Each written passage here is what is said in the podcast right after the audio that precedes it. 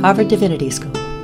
Leading Toward Justice Intersections of Religion, Ethics, and Humanitarian Action, March 1st, 2022.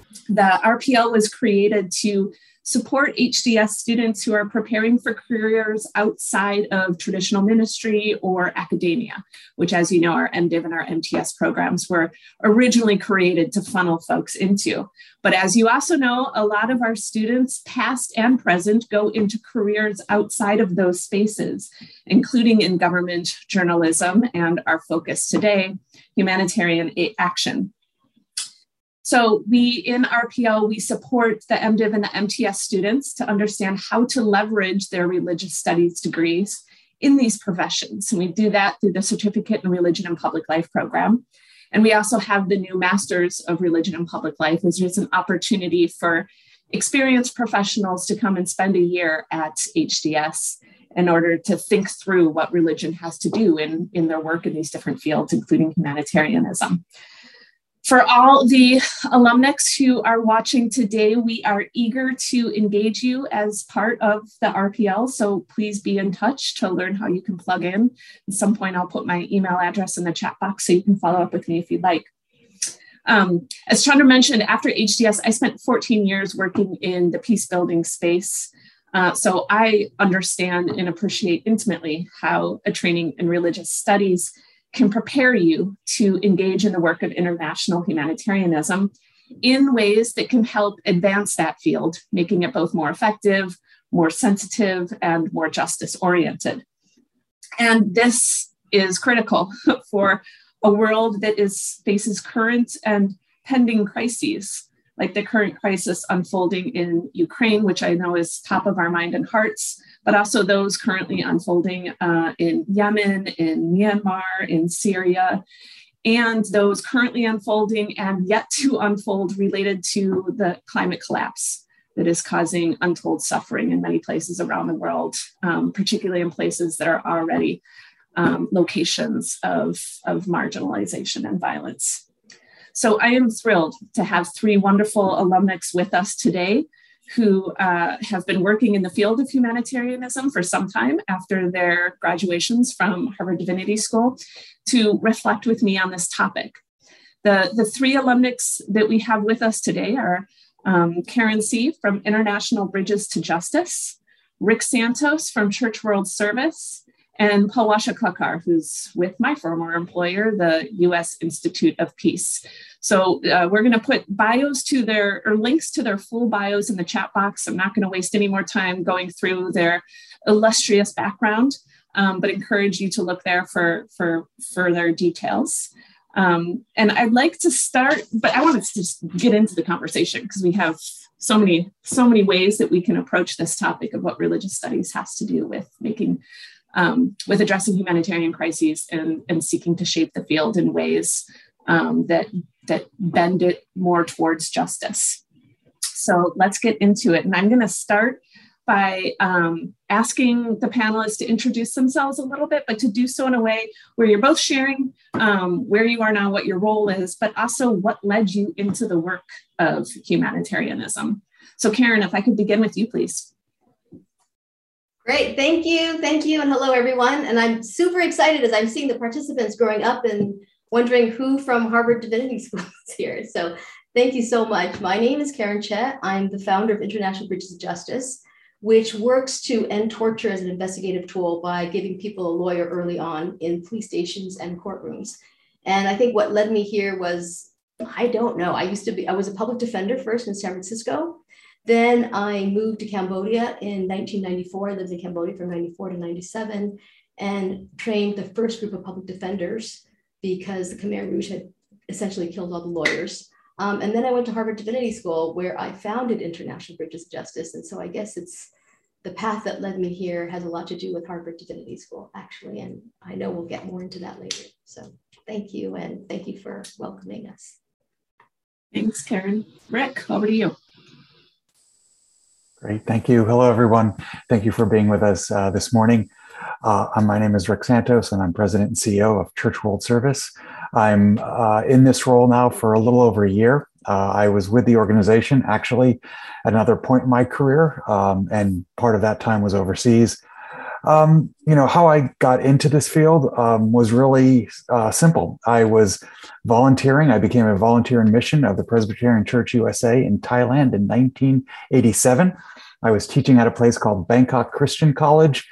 And uh, in the in the late 80s, there was a lot of refugees on the Thai border, uh, Vietnamese, Laotian, and Cambodian. Uh, there was Thailand itself was going through uh, a classic kind of development, becoming a kind of a middle income nation at the time. And a lot of the people I knew and met and and and really got to know and respect were was doing this work. Friends were I went to the border and visited refugee camps. I was talking to people who had literally were flying in and out of uh, Vietnam, Cambodia, and Laos on a regular basis, and really got to hear the stories from what was going on inside during that time. And the uh, and Aung San, Suu Kyi won the presidency for the first time and was imprisoned. And uh, all of a sudden, there was a lot more refugees from uh, the Burmese side, or now Myanmar, on the border. So, so that experience really, I think, uh, led me and uh, to this to this moment. And uh, and maybe I'll stop there. Thanks. Thanks, Rick. I'll be curious to hear then how HDS factored into that. Paul Palwasha. Thank you, Susie. So I'm Palwasha Kakar. For the past eight years, I've been working at the United States Institute of Peace, as Susie mentioned. I'm currently the interim director for the Religion and Inclusive Societies team, having taken over after Susie left. Um, but really, uh, I've, when I asked, you know, what what has led me to this, it was at a very young age that I experienced the transformative of power, transformative power that religion has on very sensitive and contentious issues. So it was um, when I was 11 years old, the Russians were pulling out of Afghanistan. And my father, having been from Afghanistan, I was raised in, in the United States, in Seattle, Washington. Um, my family decided to move back, um, but we got as far as the refugee camps in Peshawar, Pakistan. And it was there that I quickly realized that I was the only girl cousin going to school. And my girl cousins wanted to go to school, but they weren't being allowed to. And so I engaged with my uncles and aunts on this issue. And it was a very contentious issue. It wasn't until I raised the issue within a religious framework, uh, that I was able to see that there was movement and how important it was within Islam uh, for girls to get an education was really a, uh, through that was able to convince my uncles to allow their daughters to go to school. And that engagement, that opening, that seeing how transformative religion can be and opening up those kinds of spaces and having those very difficult discussions really got me interested in this space. I think that was really my beginning point.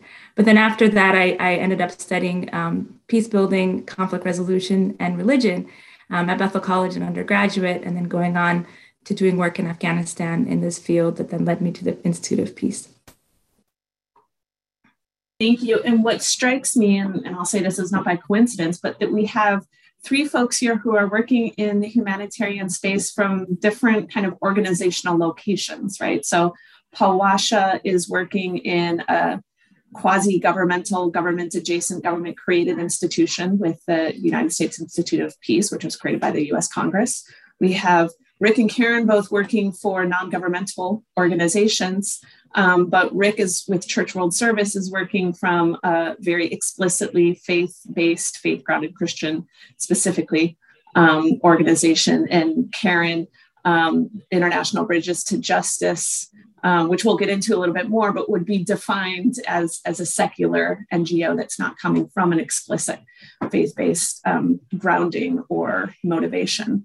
So I'm curious, working in these different locations, about how your religious studies uh, training at HDS shaped the way in which you think about this work or approach this work um, in humanitarianism from these different locations. Because, of course, the, the standard training for somebody going into humanitarian action would be to um, get a degree from from a school of international relations or or peace building or that kind of thing. So, and some of you do have um, alternative degrees as well or studies, as Palwasha was speaking to. But I'm curious about what specifically about your training at, at Harvard Divinity School in religious studies do you think has shaped um, your work in this space or how you do this this this work in, in in ways that might be distinct? So karen if i could go back to you please. Great. I think, I mean, it's really interesting because when I went to Harvard Divinity School, I had already been a lawyer and worked, you know, both at the Public Defender's Office and the UN in Cambodia. And I actually thought that I would, I deferred admission to Harvard Divinity School 10 years earlier. So it was very, it's a very long time in coming. And I actually somehow thought that when I went to divinity school, I would finally be able to just meditate and chill and be spiritual, and I wouldn't have to think about these things that were, you know, really bothering me all the time. I, w- I would be able to approach it in a different way. And actually, it's really interesting for me because um, divinity school brought me right back almost to where I started. Um, and in fact, threw me in in a much deeper way which is that when I was in divinity school, I began to realize, you know, I took all community building classes and people power and change, and you know, all the all classes that also looked at movements.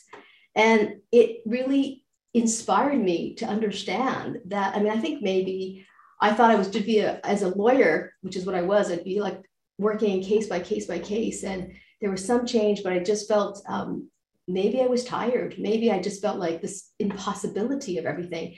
And I think the huge shift for me was that at Harvard Divinity School, I began to, to really dream and envision a different world and understand that it actually is about love and spirituality. And, and with that, I, I myself um, had a had a I was I was also rejuvenated in that space and realized that I could begin to work in this one area, which I thought was really, really hopeless, which is, you know, people being tortured as an investigative tool, just everyday, um, what you call commonly accused people, but that we could actually find a way to build a movement around it that wasn't just legal and technical, but encompassed so many of the different areas of, of spirituality, which I, I really became much more deeply exposed to at Harvard Divinity School. So I, I feel like absolutely, without a doubt, I would not have started International Bridges to Justice. And I founded it actually as my senior thesis. I wasn't sure if it was going to fail or not fail because it wasn't exactly spiritually located in a way that the Divinity School was asking for. And yet I founded International Bridges to Justice at the Divinity School. And I know 100% that I would never have done it if I had not gone to Harvard Divinity School. Thank you, Karen. That's great. I'm sure that's uh, that lights a fire under the butt of all of our students who are thinking about their senior thesis this year or next year as well. Look what it can lead to. But I also appreciate that it didn't lead to the career change that you were expecting, but it led to a, a different way in which you approach the work that you had previously been doing. And um, I know we'll come back to this, but I'm I'm curious about how the kind of stuff of religion um, factors into the way in which Bridges to Justice does its does its work. So, Rick, let me turn it over to you. What does HDS have to do with with it all for you? Yeah, so so as I was telling the a bit about my time in Thailand, there are t- probably two other factors. Um, one was I was in a Thailand is a Buddhist majority country, and I was in a living with essentially a Christian community, uh, both a Thai Christian community and then there was a missionary community and really was interested in interfaith dialogue and and what that meant and how that happened.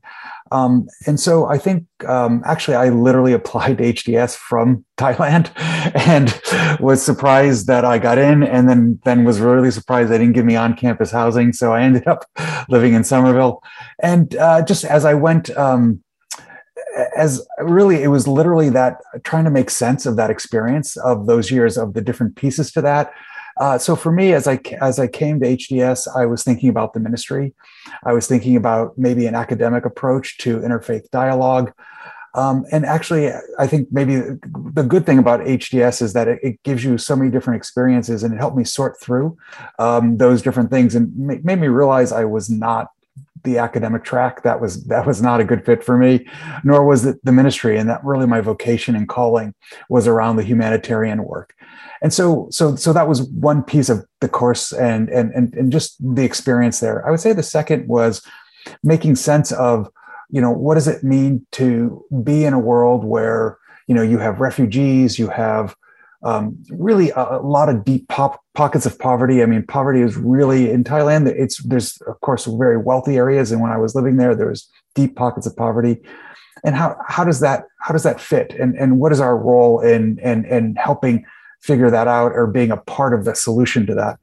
Um, I would say the other thing for me that was really helpful was around the ethics of, of local localization or local communities and local local faith actors being a part of uh, a, a Thai Christian minority um, in in Thailand. And and and really what actually I, the school I worked for all my my colleagues were Thai. I was literally the only foreign person in that school. My bosses were Thai.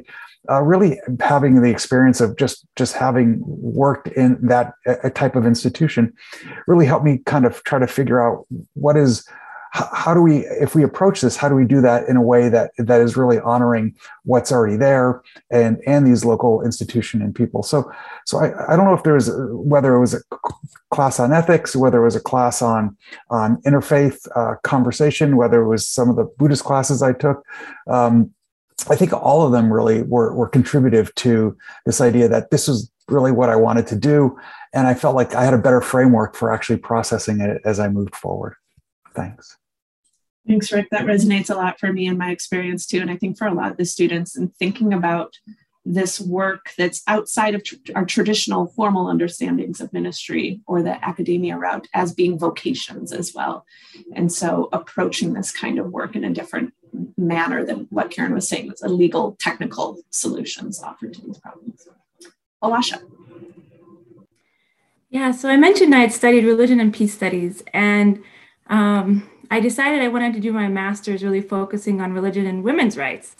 And so um, I, I, my idea was really I wanted to uncover some of the powerful roles that women had played in early Islam and the potential that that created for women's rights and women's struggles and their rights today.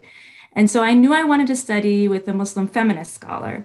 So I had applied to a number of places. And of course, Professor Leila Ahmed was the top of my list. So I was really excited when I got into Harvard Divinity School to be able to study with a Muslim feminist scholar. That was really important to me.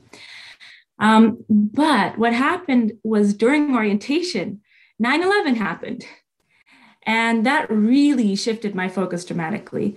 So, you know, we heard all the rhetoric about the Crusades uh, coming out of our own uh, government, and we we heard all kinds of religious rhetoric from different sides at that time. And so, instead of looking at early Islam, I became focused on the way religion and gender was being used to politically motivate war, and specifically in Afghanistan, what was unfolding in Afghanistan. So I ended up focusing on the intersection of religion, gender, and politics when I was at HDS. Um, and I learned a lot about how war affects women differently, but also how religion plays a role in both opening up spaces for women, but also entrenching limitations on women during conflict. Um, I learned something really important also about how religion can shape biases and norms and assumptions, but also the concept of self othering. And I thought that was really uh, an important lesson I learned through the research that I had been studying at, at HDS. And it was really part of that understanding in terms of the intersection of religion and women's rights that I was looking at how to overcome victimization. And so this concept of self othering was really important, understanding that. Um, and it, it, really led me uh, to my work in Afghanistan, where I was looking at um, women in decision making roles um, and looking at how they were taking on local issues and the impediments that they had in themselves to overcome this and the role that religion uh, was playing both in opening up those spaces but also in the limitations.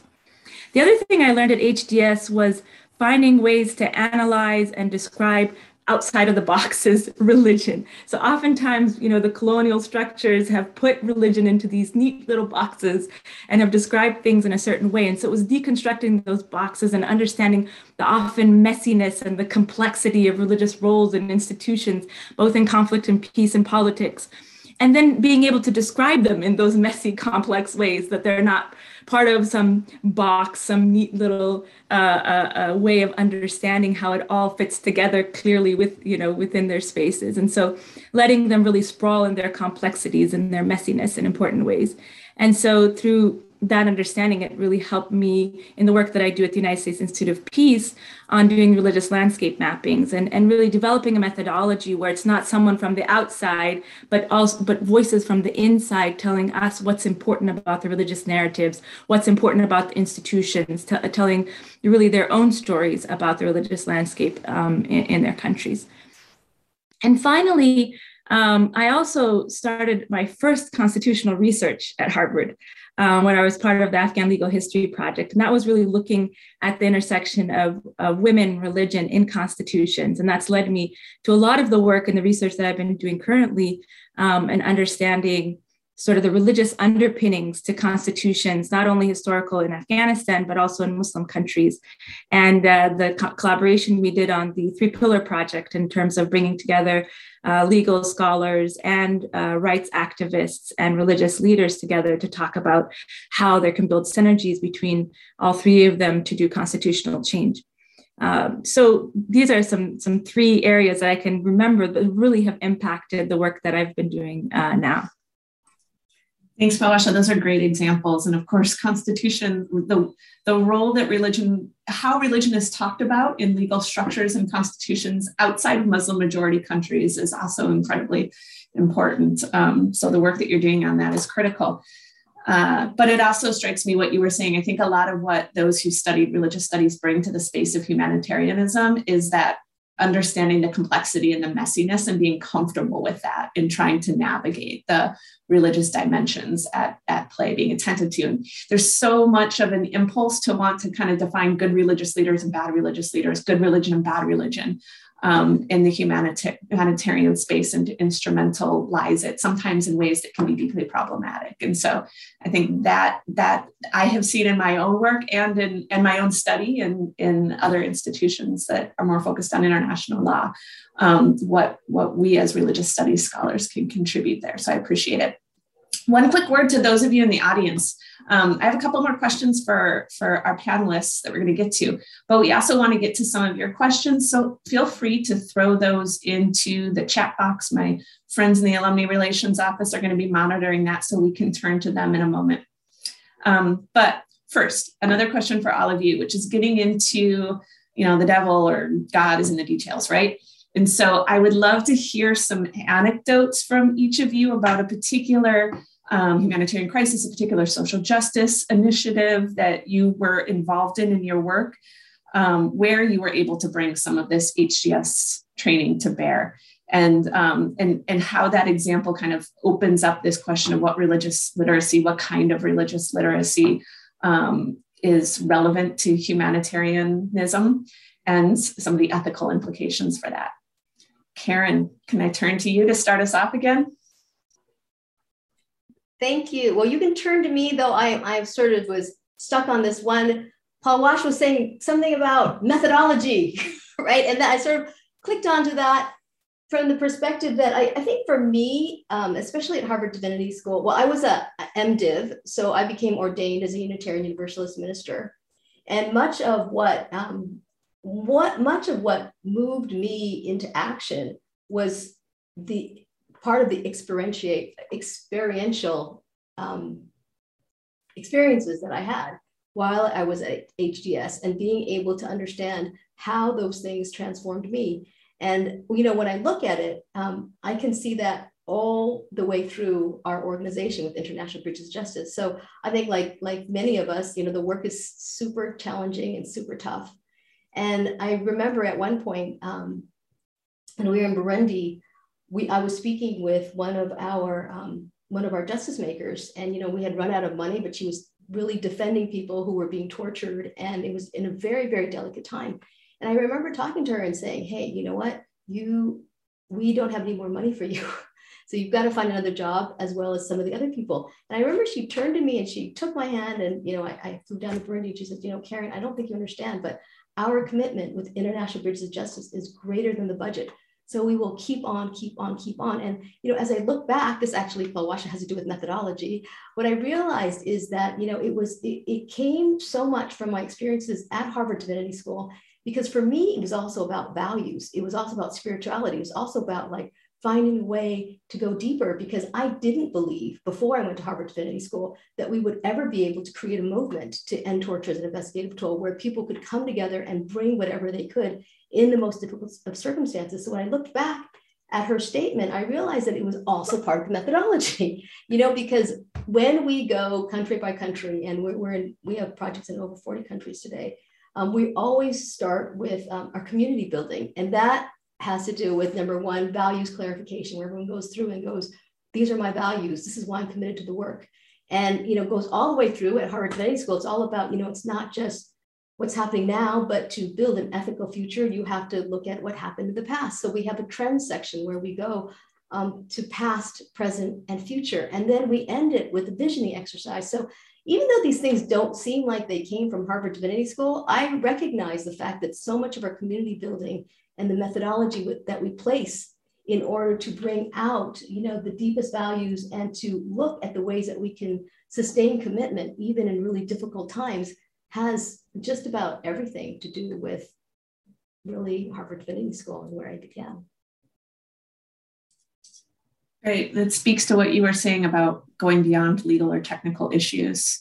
So much of this is about movement making, which is the, the stuff that we traditionally associate with religion in terms of meaning making, in terms of building communities, in terms of mobilizing and um, mobilizing in hope in the face of a great deal of suffering and so on um, becomes deeply relevant for creating sustainable programs in in this space thanks for that example karen rick can i turn to you tell us a story yeah Thanks, thanks, Susie. Actually, I saw Mike Fonner put a question in the chat, and actually, Mike was in Thailand at the same time I was. And one of my decisions, reasons that I came to HDS was because of conversations with Mike. So, just wanted to give him a shout out.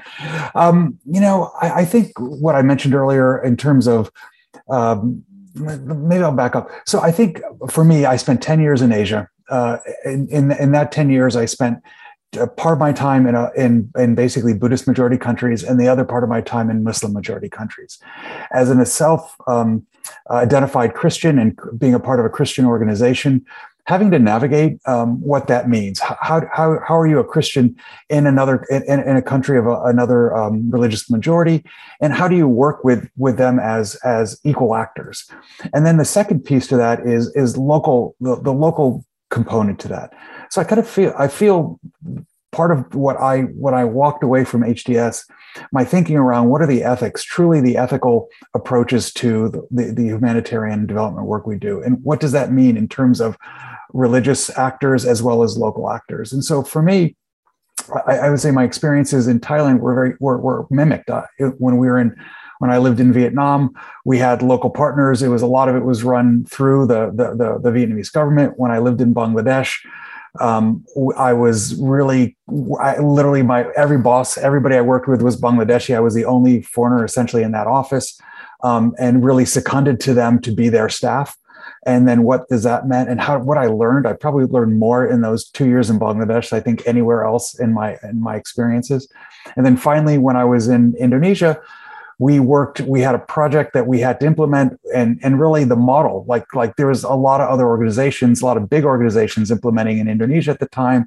And they did a very kind of top down expat heavy model. I was the only expat in my office.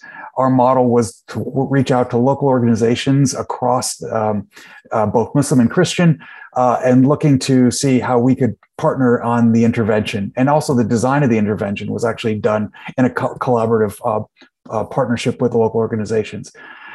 Interesting, like that model. I, you know, the churches, U.S. churches. I have to give a lot of credit. There's there's something called accompaniment, where the missiology of U.S. Protestant mainline churches really changed in a couple decades ago about how they devolved power and resources to their local actors. And I think that was also kind of a part of the conversation in the back of my head as as I was trying to move forward in a more secularized um, kind of development um, context. So for me, just just having the ability to I would say look at that and, and really just simply ask what is the ethical uh, kind of response to this?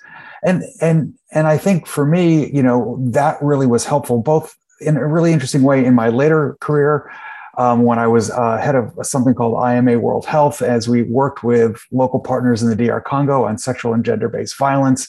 Our model was absolutely a, a local partner first model and really trying to and the design was all based on a local partnership model. So so for me i just feel like th- those experiences out of hds really kind of cemented um, the, the ability for me to ask those questions as i did the work that i do. Thanks. Thanks, Rick. Yes, the the reflective, critical, ethical um, way of approaching the world. I often say that what I got out of my HDS education was that was most valuable was not necessarily the stuff I learned, but the way I learned how to walk in the world and, and see the world and the kind of questions that I asked. Palwasha, if I can turn to you next. Thank you. So, having looked at the intersection of, of religion and political rhetoric, um, it really hit home to me how important religious framing was in understanding the messages, uh, political messages, um, but also um, those that, that come from a religious perspective are. And so currently, I've been asked to often translate for policymakers the language that religiously framing groups like the Taliban, for example, use um, and help them understand how they're using the messaging you know how are they messaging to their constituencies versus how they're messaging to the international community? What those messages mean what kinds of implications do they have? Are they talking about this as um, you know messaging to their constituencies that this is going to be a long haul? You know you should just uh, be patient with us as we work through this peace process or are they messaging that you know we've won this is a victory you know uh, everybody celebrate and, and we're going to do fine. It's it, that that kind of language is really important in terms of understanding the, the religious framing. For example um, there was references to a, a, a, verse in the quran or there are references to a treaty uh, given a historical treaty. So i work um, oftentimes in translating that and that really came out of my my own uh, uh, interest in my early stage when I was at uh, Harvard Divinity School, and then working with um, also the professors there in terms of understanding and sort of unpacking what was happening, what was unfolding while I was there at HDS after 9 11. Um, in some ways, it's also sort of being an ambassador and a bridge builder. And so, because I understand the religious framing and understanding the importance of the religious framing in the religious context and the political context. It's also understanding the political context and helping translate that on both sides. So it's the bridge builder and the being the ambassador. So um, you know, and in, in, some of the workshops that we have where we're bringing um, religious actors to dialogue with policymakers or religious actors to dialogue with activists. Um, it's really helping uncover some of the assumptions and facilitating those conversations that HDS has helped me do uh, so that I can really. Um, it's, it's more than just translating, but it's also framing the questions in such a way that it helps the participants themselves um, uncover their own assumptions and really be able to dialogue more um, authentically uh, once they are aware of their assumptions in those cases. And so it's it's really in that engagement with religious actors that that bridge building and that um, ambassadorship helps. So one in translating policy, but also in, in really creating those kinds of bridges. Thank you. Thanks, Palwasha. That resonates a lot for me. I often felt like I was doing a lot of that interpretive work between the two worlds as well. And, and recognizing that a lot of my colleagues in um, State Department or in international organizations and so on just weren't necessarily trained through their, their own training at schools of public policy or international relations to be able to um, understand and relate to and interpret some of those religious narratives and concerns and so on. But there was actually a lot of overlap between the concerns of humani- the humanitarian world and the political world, um, and their objectives and the faith worlds. Um, and so th- there was a lot, lot to be gained in building those bridges in terms of finding solidarity and allyship for addressing these issues related to, to justice or human suffering. Um, for the next question, I'm going to mix it up a little bit. I'm just warning you in advance. So, Rick, I'm going to turn to you first and then Palwasha and Karen. So, give, give Karen an, an opportunity to listen to her colleagues and respond to them. But I want to turn to, um, you know, there has in in the past decade, but in particular, uh, in the aftermath of the murder of George Floyd in Minneapolis, there has been a lot of really critical discussions that have been ha- happening within the space of humanitarianism um, about issues related to kind of endemic colonial structures or endemic um, issues of race and power and so on that are operating within humanitarianism. So this connects as well to a question that um, Rick's friend Mike asked about um, the, the challenges of operating within a humanitarian system that was baked in a particular um, context and has been shaped by certain issues of, of justice and power that can unintentionally entrench some of those those uh, forms of racism or, or forms of um, classism and, and so on and I'm curious. Um, I'm curious how, what kinds of justice questions each, how you see that playing out, but then also in your own organization. Sorry, how you see that playing out in your own organizations, but also for you as individuals working in this in this space of humanitarianism. What kind of justice questions do you bring to the Indian industry of humanitarianism and, and what you do in it? So, Rick, can I turn to you first? Yeah, great. Thank you, Susie. I think that's such an important and such a relevant question right now. You know, the, the idea of, of international organizations, local organizations, it all came out of post World War II, a post World War II charity model.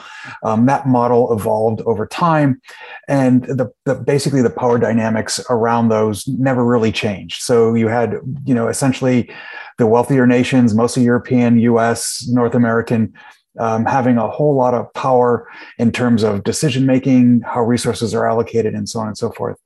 So, so this has been something that I think that, that the whole humanitarian community has has struggled with. I think that George Floyd has brought it really to, to, to the fore. You know, I think there's there are been there have been trends in this in this field for a while. There, uh, USAID over under Raj Shah called called it USAID Forward, where they're trying to devolve more of the resources and decision making to local actors.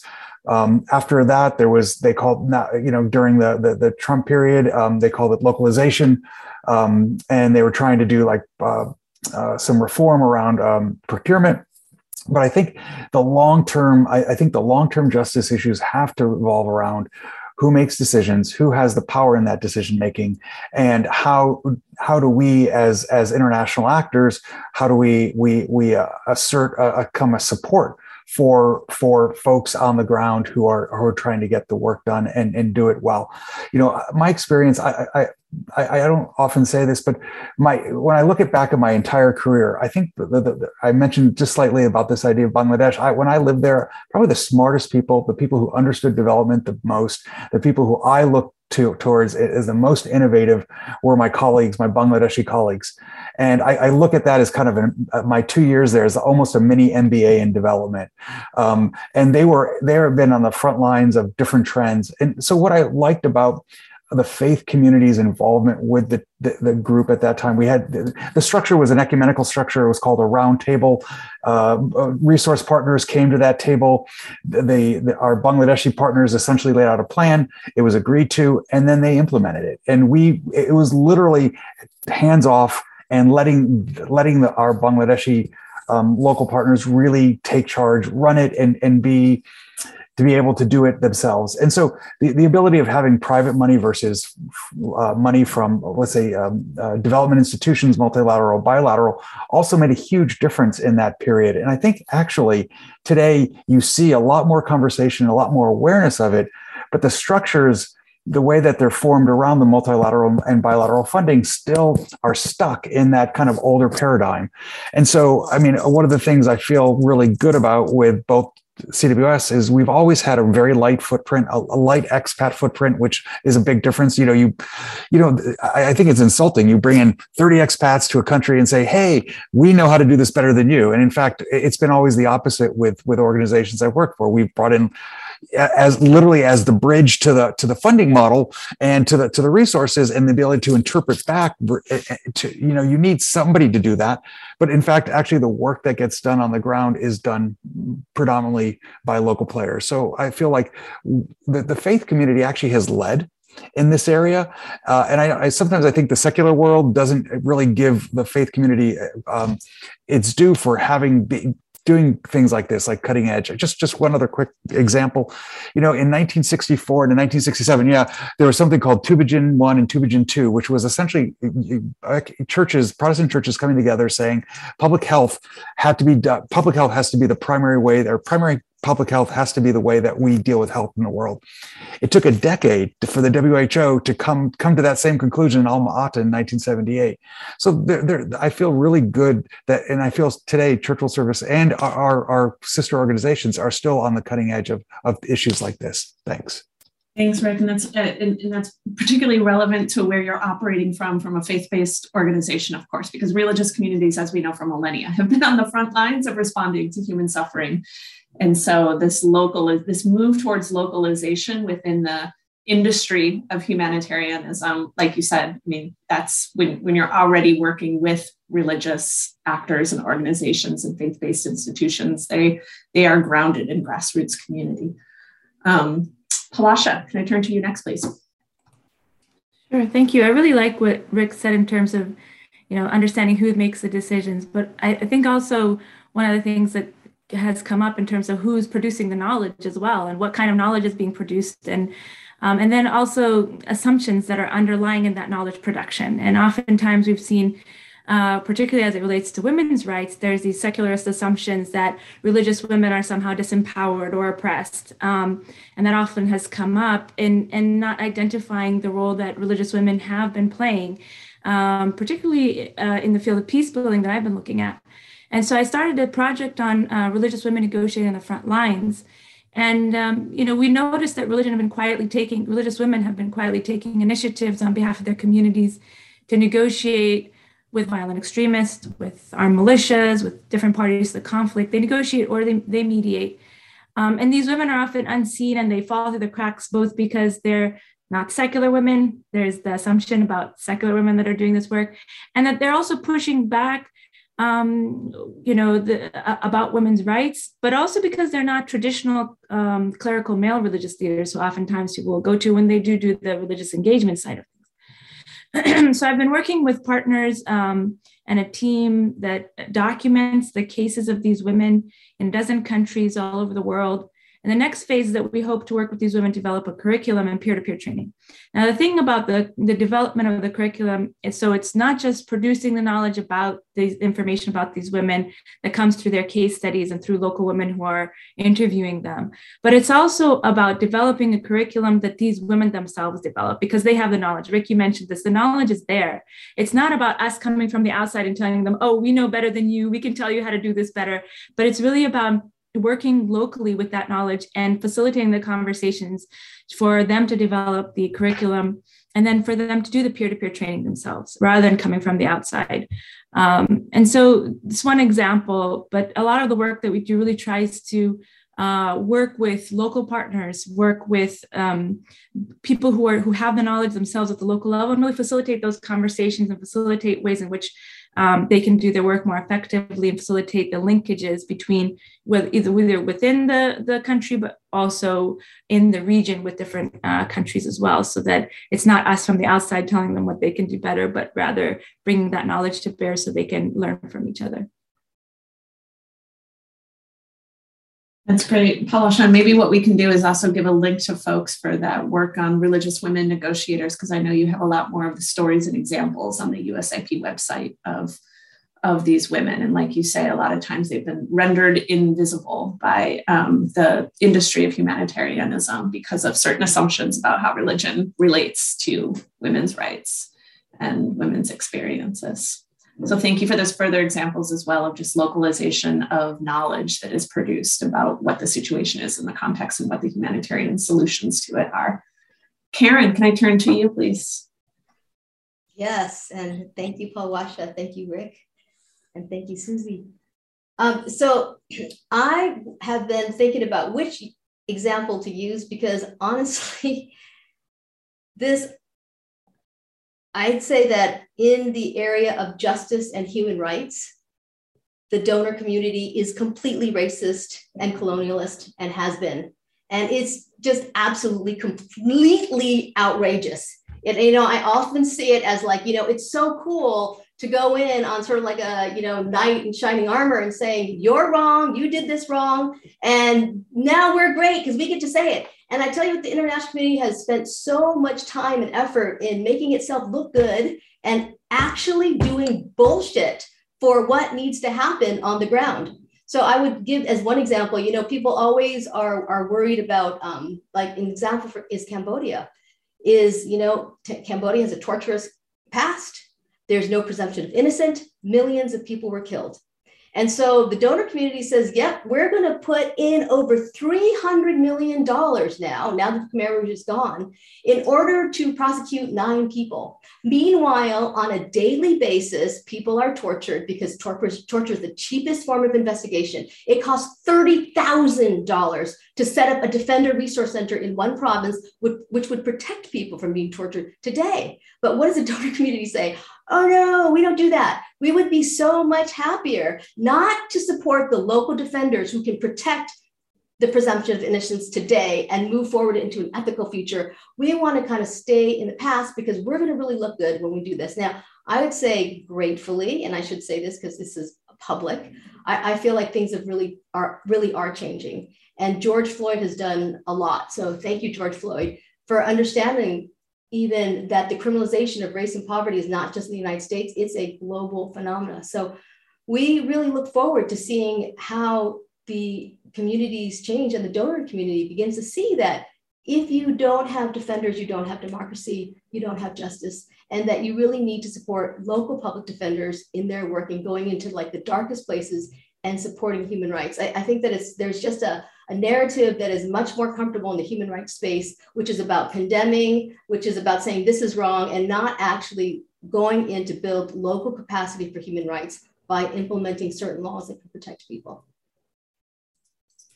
Thanks, Karen. I agree. There's been a lot more um, willingness to engage the justice questions and comfort, though it's still destabilizing to to a lot of the international donor community and organizations and so on for these questions to be raised. But it strikes me using the language of religion, it's kind of moving us from a charity model of thinking about humanitarianism um, with all of the problematics associated with the with the charity model to to really one that is um, disrupting the, the ways of doing things in order to ensure that the power is in different hands and the decisions are being made in different hands and recognizing as well some of the hypocrisy that exists when, um, especially in the US context, going overseas. I can remember distinctly being in Myanmar working with police officers on reform that was happening um, following the 2010 uh, political transition. Um, quasi political transition that happened there at the time, and, and talking to police officers there about um, majority minority community dynamics in policing at the same time that Baltimore was burning. And um, and being very cognizant of what it means to be an American going over, overseas talking about these issues when these are things we haven't figured out at home. And we still have very entrenched questions of, of race and justice in and how we address these issues at home and what we then import overseas that can be deeply problematic. So thank you to all of that. We have other questions that have been coming in and I, I want to make sure we get some we get to these questions. So um, Olga asks about one thought, belief, or idea that you had when you came to HDS that was undone um, after attending HDS. And this is a, a, question that's for any of the panelists. I can get us started actually on this one. um, I think, you know, I spoke earlier to there's a, there is a strong impulse in the, um, in the humanitarian field um, for those who aren't trained in religious studies to want to identify the quote unquote good religious actors um, and the good religious ideas that can be mobilized to legitimate the humanitarian agenda um, or the international community's agenda. And when I came to HDS, it was it was right after 9/11, and and i was very motivated by a similar kind of idea that was a very instrumentalist approach to religion. Like what can i pull from religion in order to advance these particular political aims? And i came out of it with a i, I, I was um, i was disabused of that idea of first of all religion being so simplistic and any one religious idea, religious actor, religious community is itself going to be incredibly complex and ambivalent. Um, but secondly, um, disabused of the idea of, of sort of using religion as a resource rather than being more in a partnership mode and um, and as well seeing that like disabused of this idea that Palwasha was talking about earlier of religion being in particular categories that could be or or um, boxes that could be identified in these societies. So I was just I was I was given this more complex understanding that that um, you know for a moment in my process at HDS made me feel anxious about well then how am I actually going to do this work when I get into the humanitarian space, but but actually opened up a lot more possibility of what it means to think about religion in this space and to engage where it's appropriately with religious resources and doing this work. Does anybody else want to tackle this question? I think that for myself, I came in with a pretty bifurcated notion that I was either now I'm going to go to divinity school or I was going to work in justice. And actually that took me the first two years to figure out i was like is it this way or is it this way to realize that actually love and justice and spirituality are very married and can be and and the incredible power with that noticed there's a lot of people who come in with law degrees or who go out and get law degrees subsequently and it doesn't surprise me because um, so much of our religious traditions across the board are concerned with questions of of justice um, we have a couple other questions. I'm going to throw them both out given how we're quickly marching towards the end of our hour here. So feel free to answer one or both of them. Um, but from, from Arlie, we have questions specifically targeted to Rick, but I think can pertain to, to Karen and Palwasha as well about the experiences outside of the classroom at HDS that helped inform your decision to pursue humanitarian humanitarian work while you were while you were at Harvard. And then, secondly, from Hunter, a question about the role for nones in the space of humanitarianism. So, nones with no, N O E S. Um, those who aren't coming at this from an explicit faith based perspective or orientation, what role do they have to do in, or what can they contribute in the work of humanitarianism, especially working with faith based organizations in that space? Right, can I turn to you first? Yeah, um, I don't know if there was any activities. Uh, I mean, I was at HDS during the first uh, Gulf War, and so one of my colleagues, uh, one of my actually, I think one guy from the HDS um, actually went and, and served in the military during that.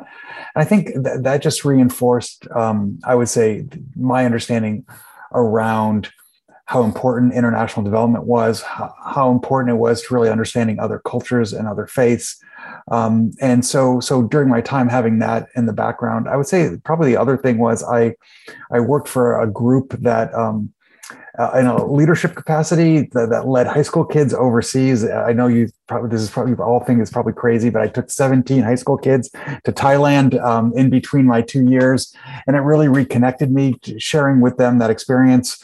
Um, uh, uh, of of living overseas, what it means, and and seeing through their eyes, like just how how this all works. And, and, and, these are very privileged kids whose parents can send them overseas for six weeks. Um, and so I, I think those, the, the, the, Gulf War background and then that experience really just kind of cemented that, that this was the direction I wanted to go. I'll ask her, Karen, do you want to answer one or both of these questions? I'll answer the nun question. I'll, I'll answer the nun question because I think I'm a nun or I'm either a nun or an everything. And, you know, for me, and and it's you know very true because with International Bridges of Justice, we have everyone and everything and where spirituality is really super important, right? So I remember coming together on a retreat and it was one person was like, okay, he was Hindu, and one was like, okay, no, I'm Buddhist, so now we have to love chant. And the other guy was like, I am a preacher and I preach every Sunday, so I'm going to preach to everybody. You know, I'm a Christian preacher so I'd say we're we're a nun and everything, and, and some people are none, but there's like an inherent um, respect for all of the love that we have and the spirituality in whatever name we call it that we bring, which is you know all about love and hope and faith. Thanks, Karen. Palwasha. I don't, I don't, that's such a beautiful note to end. um, I'm, um, I was thinking about you know other experiences around HDS. I think you know I had some really great interactions, great dialogue experiences, in organizing conferences when I was at HDS, so the uh, Islam in America conference, and being exposed to some of the top you know religious scholars in the field by being able to bring them through these conferences that was really instrumental for me um, but i think also the experiences with um, other colleagues of other religions and having those conversations at tea um, doing tai chi together in the hall uh, things like that were really uh, gave me an appreciation for various levels and approaches to spirituality outside of my own uh, that were really important to me um, and and really shaped uh, my own openness to uh, the kinds of approaches and work that I do. I mean, a lot of the the conversations, you know, in terms of thinking originally that things are in boxes or things are are you know so limited. There's also this idea that there's just one Hinduism and there's one Buddhism and there's one Islam, but there's so many different ways that that uh, that people um, practice their religion and understand their religion and embody their religion. And so understanding that multiplicity through experiences outside of the classroom at Harvard was also really important. Great, thanks, Palwasha. Karen, did you want to add something? I was thinking that it was probably my internship um, in Haverhill. So I don't know if any of you know where Haverhill is, but it's an hour away from Cambridge. And I did an internship at the Unitarian Universalist Church in Haverhill because I was a new UU. And so no other churches close by really wanted me. So I went all the way out to Haverhill. But I tell you what, it was really, it was, um, I think it was very much um, supportive and forming of me because I still was completely obsessed with human rights. And all my sermons had to do with you know, love and human rights and everything else. And it was just a really supportive space where I found my voice in being able to articulate um, what, what didn't have a form before. And that really led me to be articulated as a formed international religious justice. Great. Thank you, Karen. And thank you to all three of you. I'm going to invite Chandra back onto the screen because we have reached the, the midnight hour here in Cambridge. Um, but thank you for the work you do, for your reflections here. I'm going to be in touch with all of you uh, about connecting you with the Religion and Public Life program and with our students here who are seeking to go into the field of humanitarianism. But thank you for illustrating what it looks like to take um, a religious studies degree into this space. Chandra. Amazing. Thank you. Thank you so much, Susie, Palwasha, Rick, and Karen. Um, this was a fantastic discussion. Um, and thank you to um, everyone in the audience for all of your wonderful questions and for joining in. I do wish we had more time, but I hope and I, I know that you'll continue to reflect and discuss all of this. Um, um I hope you'll also um, continue to stay connected with HDS by checking out our website and following Harvard Divinity School on Facebook, Twitter, and Instagram. Um, we are really looking forward to connecting with you. So thank you all very, very much.